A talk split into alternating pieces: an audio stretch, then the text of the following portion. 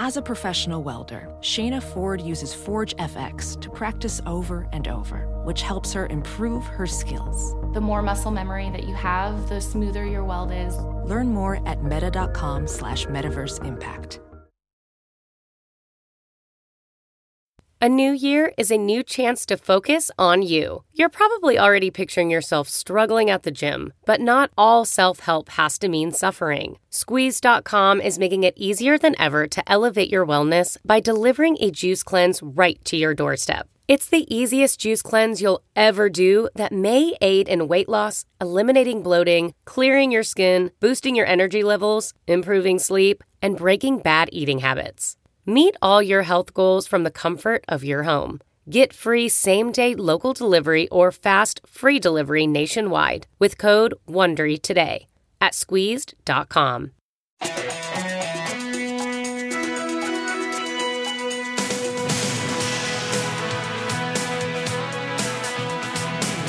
Welcome to Hollywood and Levine.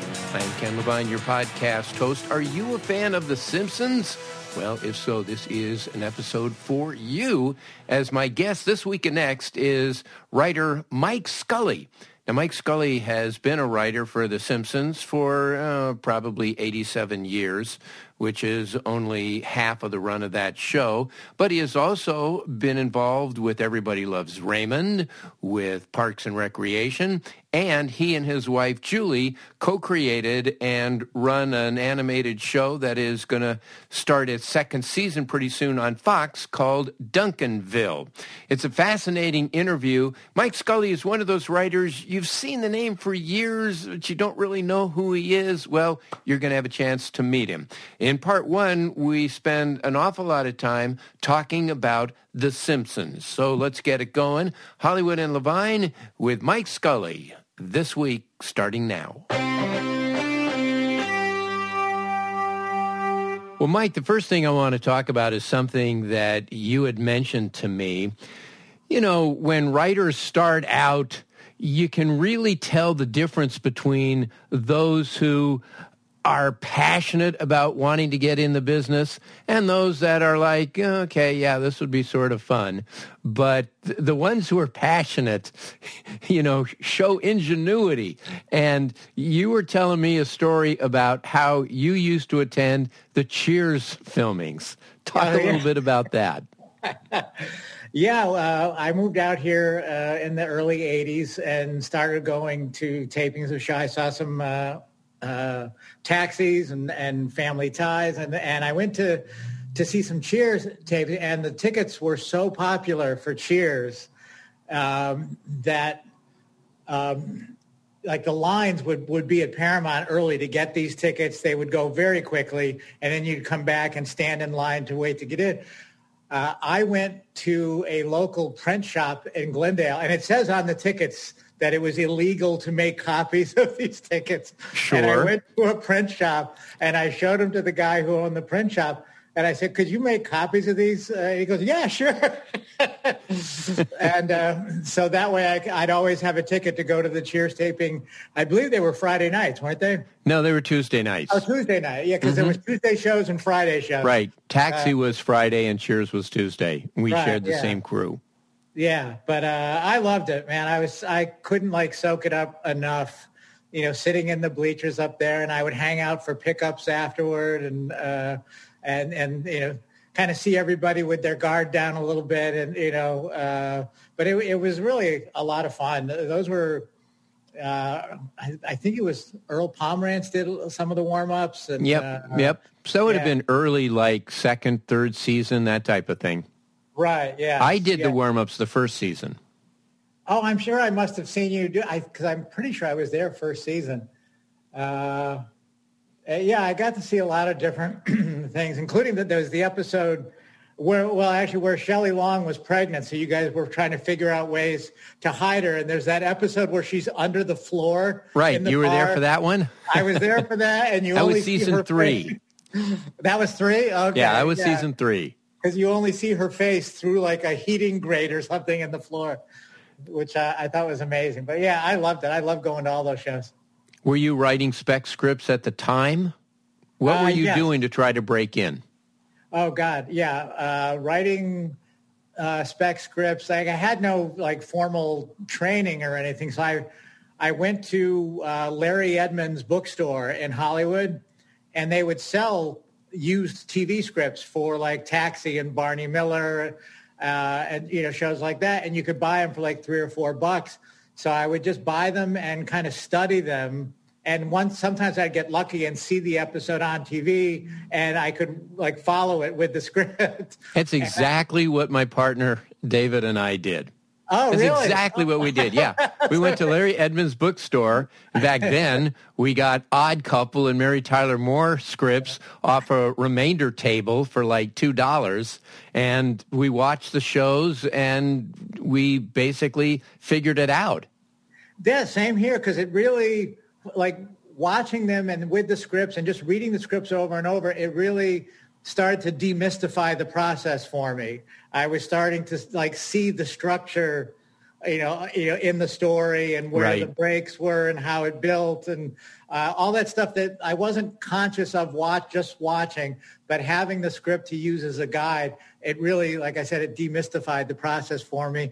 And I started writing spec scripts. I wrote like, my God, uh, I wrote a total of 11 spec scripts uh, for various shows, including uh, Taxi and Cheers. Um, you know, trying to break it. Each time I would get rejected at a higher level. Uh, Okay. Okay. So Yeah. how'd you finally break in? Uh, I finally got in. I was um, writing jokes for uh, Russian comedian Yakov Smirnoff. Sure. Mm-hmm. And uh, it was around the time when he was doing the Miller Lite ads, and he was kind of, you know, blowing up a little, you know, in America, and he was doing the Tonight Show, and he got a series called What a Country. It was a first run syndicated show, like straight to syndicate. So uh, he got me on staff uh, on that uh, show, and the the show only lasted one year, but it got me in, you know, into writing and, and into the guild and, uh, you know, things were kind of off and running from there and bounced around different shows, shows like Out of This World and, and, uh, Is that the one with Donna Pescow? yep, yeah. I can't believe I remember that. Yeah. yeah. Well, she was probably doing Angie on the Paramount lot when Yes. you were there, right? Mhm. Yeah. Yeah. Mhm. No, she, she's super nice and very funny. Uh, and um, so I just kind of moved around and learned a lot. And like it, on Out of This World, the showrunner just left one day, like, and never came back. Uh, and this guy who is like the EP of a show is a guy named Bob Booker who produced comedy albums in the 60s, like the first family album with Vaughn Meader. And Sure. so he wasn't really like a writer writer and he needed somebody to run the show. I was a story editor, but he knew how like eager I was to learn everything. So he made me the showrunner, but kept me at my story editor salary. uh, but I got to learn a lot. You know, like suddenly I was running the room and giving notes to directors and just kind of bluffing my way through and you know making my mistakes in relative obscurity. That's great. yeah. How did you work your way up to The Simpsons? after from like around 1993, uh, I wrote a spec. At that point, I was kind of using the spec uh, Seinfeld, but I also I think I had probably the first spec Larry Sanders script uh, that was going around town before the town was flooded with Good for you. uh, and uh, so that made its way over to Gracie Films, to Polly Platt and Richard Sakai. And they called me in for a meeting and sent me over to Dave Mirkin. They sent the script over to David Mirkin, who was running the show at the time. And then uh, Dave uh, called me in for a meeting and hired me. That was like around the end of season four of the show, four overlapping with five. And I thought, well, you know, if if this show has the run I think it's going to have, it's probably going to be around seven seasons. so, Yeah. Yeah. That was 87 seasons ago. yes, exactly. When and you I- first came to The Simpsons, who was there? I guess that is already beyond the Sam Simon era. Right. Sam was gone. Uh, the show was uh, like Dave Mirkin was running it. My first day uh, wound up being Conan O'Brien's last day. Uh, we we met each other in the morning at a table read. We shook hands across the table. Somebody tapped him on the shoulder and said, "You have a phone call." And he left the room and he never came back and we were like getting concerned like the day was going past nobody had heard from him that was the day that nbc said we're going with you as our late night guy he had already done his audition show and they made the decision to go with him but they told him stay in your apartment do not call anybody don't talk to anybody until we introduce you on the leno show like officially Right. so, so yeah, so that that was my first day there, and Greg Daniels was there, Jace Richdale, George Meyer, uh, Al Jean, and Mike Reiss were consulting while doing the critic, at the same time. Um, you know, it was a it was a great room. Uh, A lot of people consider George Meyer to be an absolute genius. Oh, what yeah. was it about George Meyer that made him so special? That makes Uh, him so special. He's still alive. he and Maria are doing fine up in the Pacific Northwest. Yeah, I they're was, still I fine. just was talking with him a couple days ago. Um, yeah, George, what, uh, like, first of all, yeah, when I started on the show, I was very intimidated in that room because I made the mistake of reading. There was an article in Vanity Fair that came out the week before I started, and it was about the Simpsons writers' room, the dream team of television. and I read this thing, and it, all these names that I had only seen on TV, now it was totally freaking me out. Of like, oh my God, I'm a fraud. I'm going to get found out day one. But George was, um, he just approached things differently. Like, uh, like a lot of times, you know how it is. You're in a room, and sometimes you're just trying to figure out one thing, and everybody's thinking the exact same area, whether it's a joke or a story, and you're all kind of going down that same road trying to figure it out. And sometimes you're just stuck, and uh, you just keep going at it. And George would be like the guy who's something like, "What if we did this instead?" You know, and then, then like just completely changing the direction you were pitching on or the way the story was going to go or someone's attitude. Uh, and he'd also come up with jokes that I had never heard uh, like on TV before. You know, like certain jokes are formula kind of things, and you, you know, you hear them and you hear them repeated. And a lot of times there was George jokes where like, oh my God, I've never heard those words put together in that way. Um, and he also he doesn't give you like courtesy laughs. Uh, you know, like so when you get a George laugh, it, it like it means a lot because you, you know he's oh he actually thinks it's funny. so, and we hit it off, and and um, I learned a lot about writing the show from you know from George and and Alan, Mike, and and you know, Mirkin uh, about you know, there's that period where I really did wonder, do I belong in this room? And I don't think I said anything for the first three months on the show. Uh, and then you get in your head, you start censoring yourself and editing all your pitches and rejecting them. And then like the months go by and I'm, I'm telling my wife every night, like, we can't buy a house. We can't buy anything. I'm going to be fired. Uh, and until, and then, you know, like when you finally do pitch something, your voice is going to be so foreign after sitting there all that time. Everyone's going to look over. So Who's you this guy? Yeah, exactly. Did they assign you a script at least? Uh, I did get one that uh, first year. It was actually a story that was left behind uh, by Conan uh, called Lisa's Rival. Uh, and he had left a, a lot of the story, you know, was there, and then we came up with a B story for it. A lot of it actually pitched out in the room by George, stream of consciousness. So- Right. So it was more of, I, I wouldn't say I was writing so much as taking dictation. But at least it allowed you to contribute in a way. oh, yeah. And I imagine when you turned in that draft, if they were happy with it, that that went a long way towards securing your future. Uh, we're doing this on Zoom, and you appear to be in a house. This does not look like a trailer. so I guess it was well received.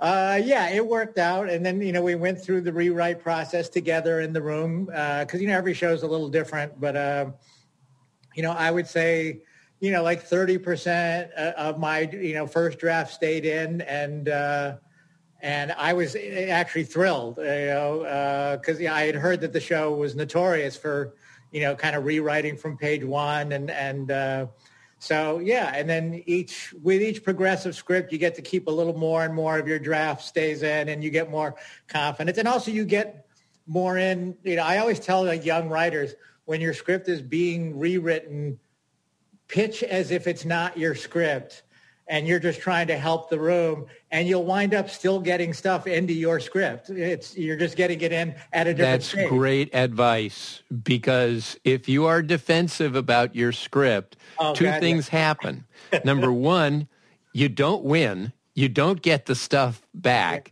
yeah. and number two you piss everyone off yeah and then they clam up and suddenly you've got all these great like minds in the room who aren't pitching because you're being a jerk about it. Exactly. You know? Exactly. So, yeah. You know, um, when my partner David Isaacs and I wrote for them, this was early on. This was really the, the Sam era. In fact, when we started, it was pretty much Sam, and um, and then other writers came along, and there are all these guys from Harvard and everything else. And at one point, my partner David said, "So where'd you guys all go to school?" And they went uh, Harvard, Harvard, Yale, Harvard, Yale, Harvard, Harvard. And David said, University of Miami, and I'm doing the same fucking job you guys are. did you find that to be the case? Did you go to Harvard? Uh, no, I did not go to Harvard. This is, I, I actually, uh, I didn't go to college. I, wow. I that, that even beats David. Yeah, no, I, I, I, what they call like attended college. uh, I went for a day and a half to uh, in, in, Massachusetts to a place called Holyoke Community College. a day and a half. A day and a half, because I, I was paying for it myself, and it was like it was like $150 a semester. But you know, this was like you know late 70s or mid 70s. Uh, so it was a lot of money to me, and uh, and I, I got there, and I really had no idea why I was there. You know, I, I graduated high school, partied all that summer, you know, with all my friends, and then where'd like, you grow up? In uh, Springfield, Massachusetts. Okay. Uh, West, West Springfield, yeah, and. Um, but by like as the summer like as we got into like mid August, I noticed like the parties we're getting of people I graduated with were getting more sparsely attended. Like, hey, where's everybody going? It was like me and two of my friends that were just on the path to nowhere. And uh, you know, and then you realize, oh right, college. and so at the last minute, I signed up for community college. Had no idea why I was there. I felt like it was high school all over again. And so if you quit in the first 48 hours, you got your you got a full refund.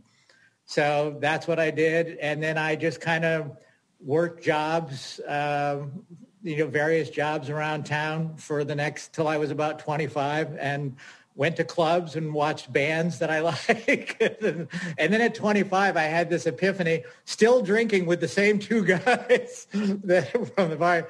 And I just, we're, sitting there like in a Burger King parking lot drinking and listening to eight tracks. And I was like, what? And I said, when I'm 26, I'm not going to be here doing this. I've got to do something with my life. And six months later, I drove out to California and decided to take a stab at this. Uh, you know, knowing that if if I failed, you know, I could always go back and go back to doing you know shitty jobs. I was I was very good at that.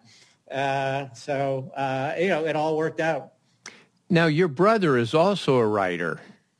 Yeah, my brother uh, Brian Scully uh, is now retired, but yeah, he wrote uh, for Simpsons for a couple of years, and he also wrote for Family Guy for many years, and the Drew Carey Show, and we did some other things together. The uh, God, what did we do?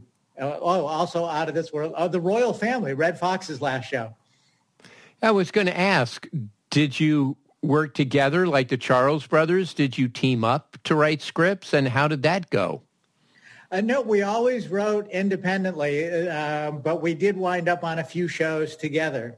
Uh, so it just worked out. Uh, it was fun. We had a lot of fun uh, writing together. But um, uh, but yeah, there were a lot of people thought we started getting called around town like the Scully Boys, and like we were getting like this team nickname and stuff. So, but we always wrote separately. Now, how weird was it though? growing up because especially when you're starting out, you're in competition with your peers and you know, you hope to get a good job and you're relatively happy when they get a good job, um, less happy when they get a great job and you don't get any job. But what was it like with the added spin of being in competition with your brother? Um, it was actually kind of fun because when I first moved out here, he was already living here. He had come out here once to try to break in, then came back to Massachusetts, uh, and then uh, came out here again. And then, so I had a place to live when I first got here. I was, he had this tiny apartment in Glendale, and I literally slept on a cot in his closet. Uh, but it was kind of a fun adventure to be on together, and he knew his way around town. Uh, and we would go to some like the show tapings together. We were both working at the Glendale Galleria. Uh, he like he was over at J.C. Penney's, and uh, oh, actually, I was at a place called the Mug Tree, where we did personalized coffee mugs and beer mugs and things like that. And the only reason I bring it up is I wound up me. Zora Charles came in for an order for the Cheers. I can't remember. It was for a wrap party. Um, I did like 500 Cheers beer mugs, sandblasting the Cheers logo on all these mugs. I have one. That I made it. I have one.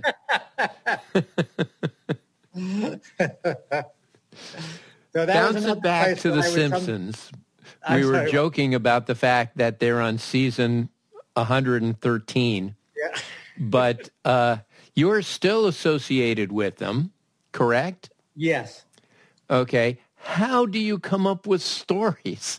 I mean, when you've done 5 million stories, and in a lot of episodes, you'll do multiple stories. Yeah. So what do you do not to repeat yourself, or is that not even an issue? And you've yeah. told the same story six times now. Yeah, well, you tell it from different angles and with different characters and try to get a different perspective on it. Uh, but yeah, I mean, it did, it did get to a point. I remember one day we were working on uh, the reason I, I remember the episode. It was episode number 274 because I remember we were talking a story, and then somebody in the room says, I don't know. I feel like we've done this before. I'm having a bump with this. And I remember George turning to that writer and just with like steam coming out of his ears, just going, it's episode 274. like, this is going to happen.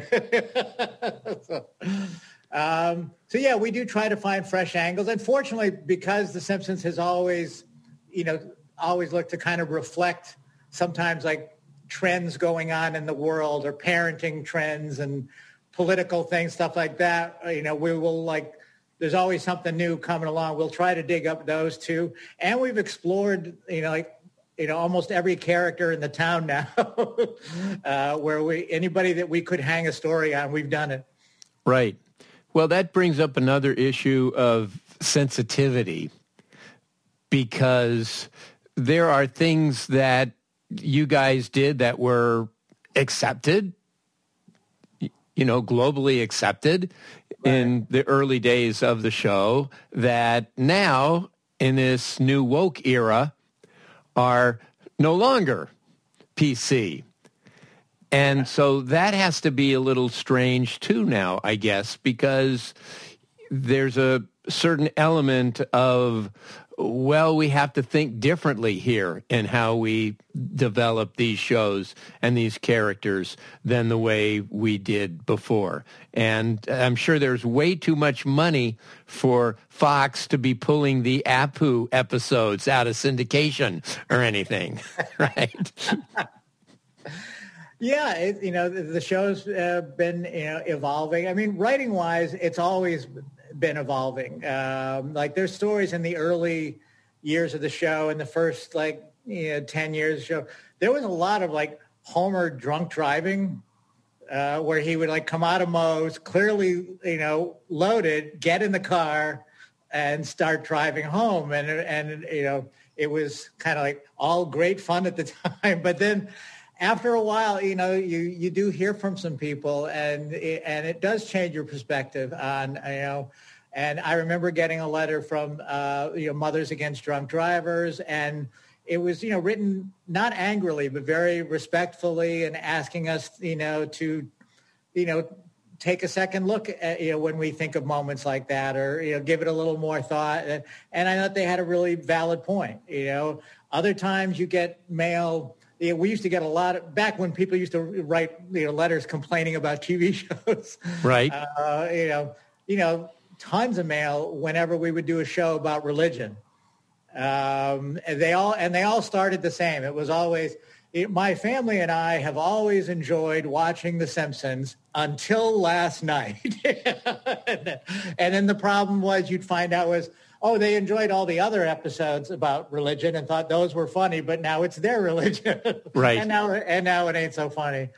So the show has definitely evolved on a lot of stuff and I think, you know, in good ways. Like in the same way that I think shows like in the 70s evolved into more realistic like portrayals of families with you know all in the family. Like I remember watching it like, oh, I feel like I know these people. Uh, I feel like one of them actually lives in my house.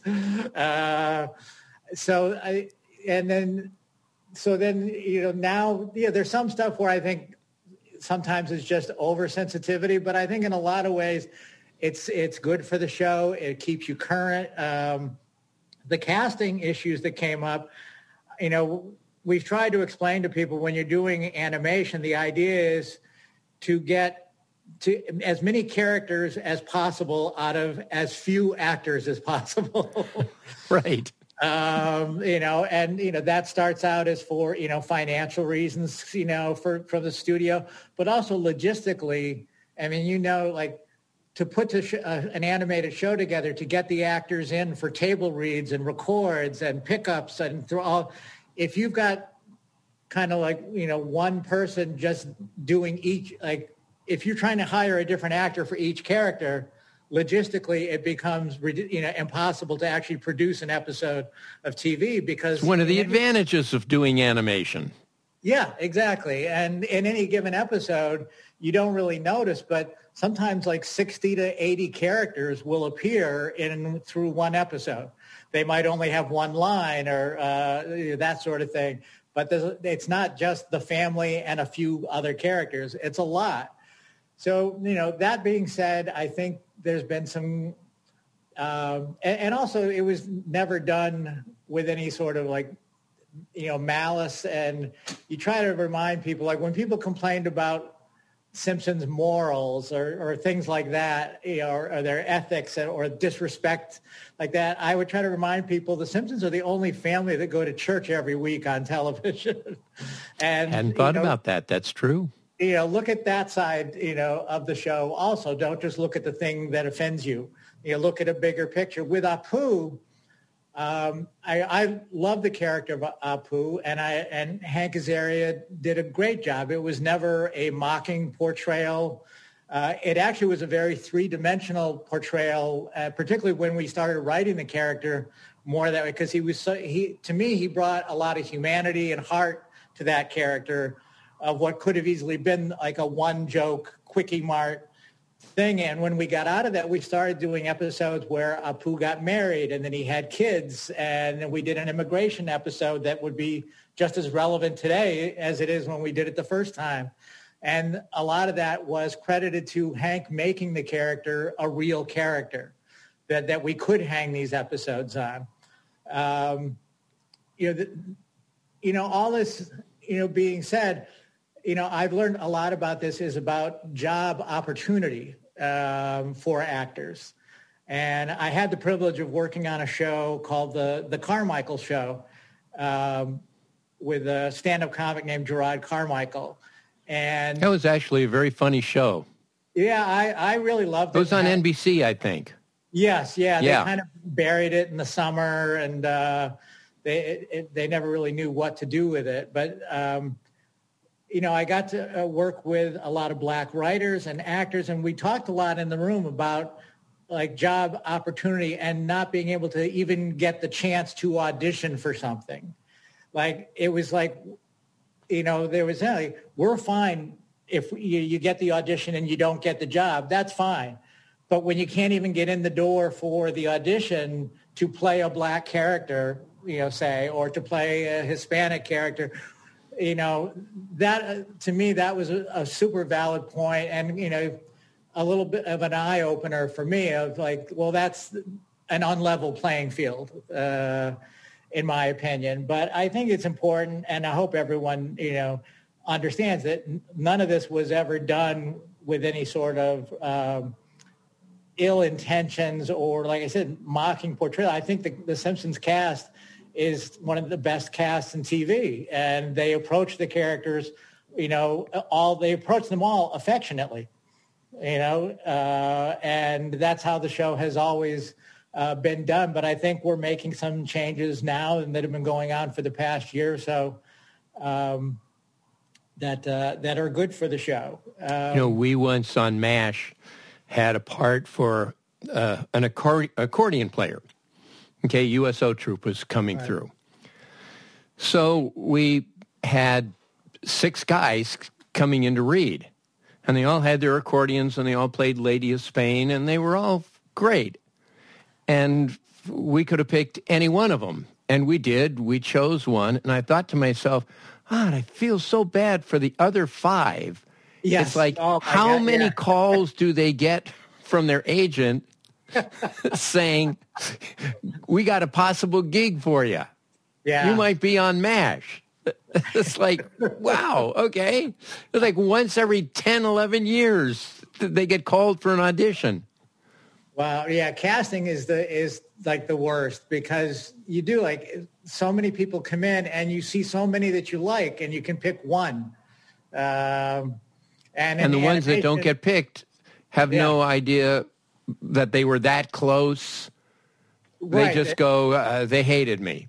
Yeah, and and you know how it like sometimes it's sometimes it's it's something as simple as uh, they're so much taller than the the actor they're going to be in the scene with, or the or they look too similar. Their hair color is the same, and we want somebody with more of a contrast. It's it can be so many different things. It seldom is the oh that actor was terrible. It's usually I found anyway like you know seventy five percent of the time that was not the case. Yeah. You talk about getting letters. I remember when David and I were doing the show for Mary Tyler Moore, and we got a letter that started out by saying, I read an article in TV Guide that talked about the rampant use of cocaine in Hollywood. And I thought, well, this can't be true. This is such an exaggeration. This obviously uh, cannot be true. And then I watched your show last night. yes, exactly. yeah, no, it's you know, I, you know, I, I think in a way you're we're kind of not doing our job. I liked it when you get letters because it means people are really paying attention. Mm-hmm. You know, whereas now, you know, I, I feel like our job has become to try to get people to look up from their phone three times during the show. you know? Wow. Yeah. Uh, that, you that know, is so- very different. At least when they were complaining, you knew they were watching. So there you go. That's part one of my interview with Mike Scully. Next week, we spend a lot of time talking about Parks and Recreation and Everybody Loves Raymond and various other things uh, associated with comedy. Our thanks, as always, to Adam and Susie Meister Butler, to Howard Hoffman, John Wolfert, and to Bruce and Jason Miller. My email address, should you wish to reach out to me, is hollywoodlevine at outlook.com. That is hollywoodlevine at outlook.com. I am on Twitter of all places. At Ken Levine, also on Instagram, Hollywood and Levine. Part two with Mike Scully coming up next week. Thanks for listening. Stay safe. Hollywood and Levine.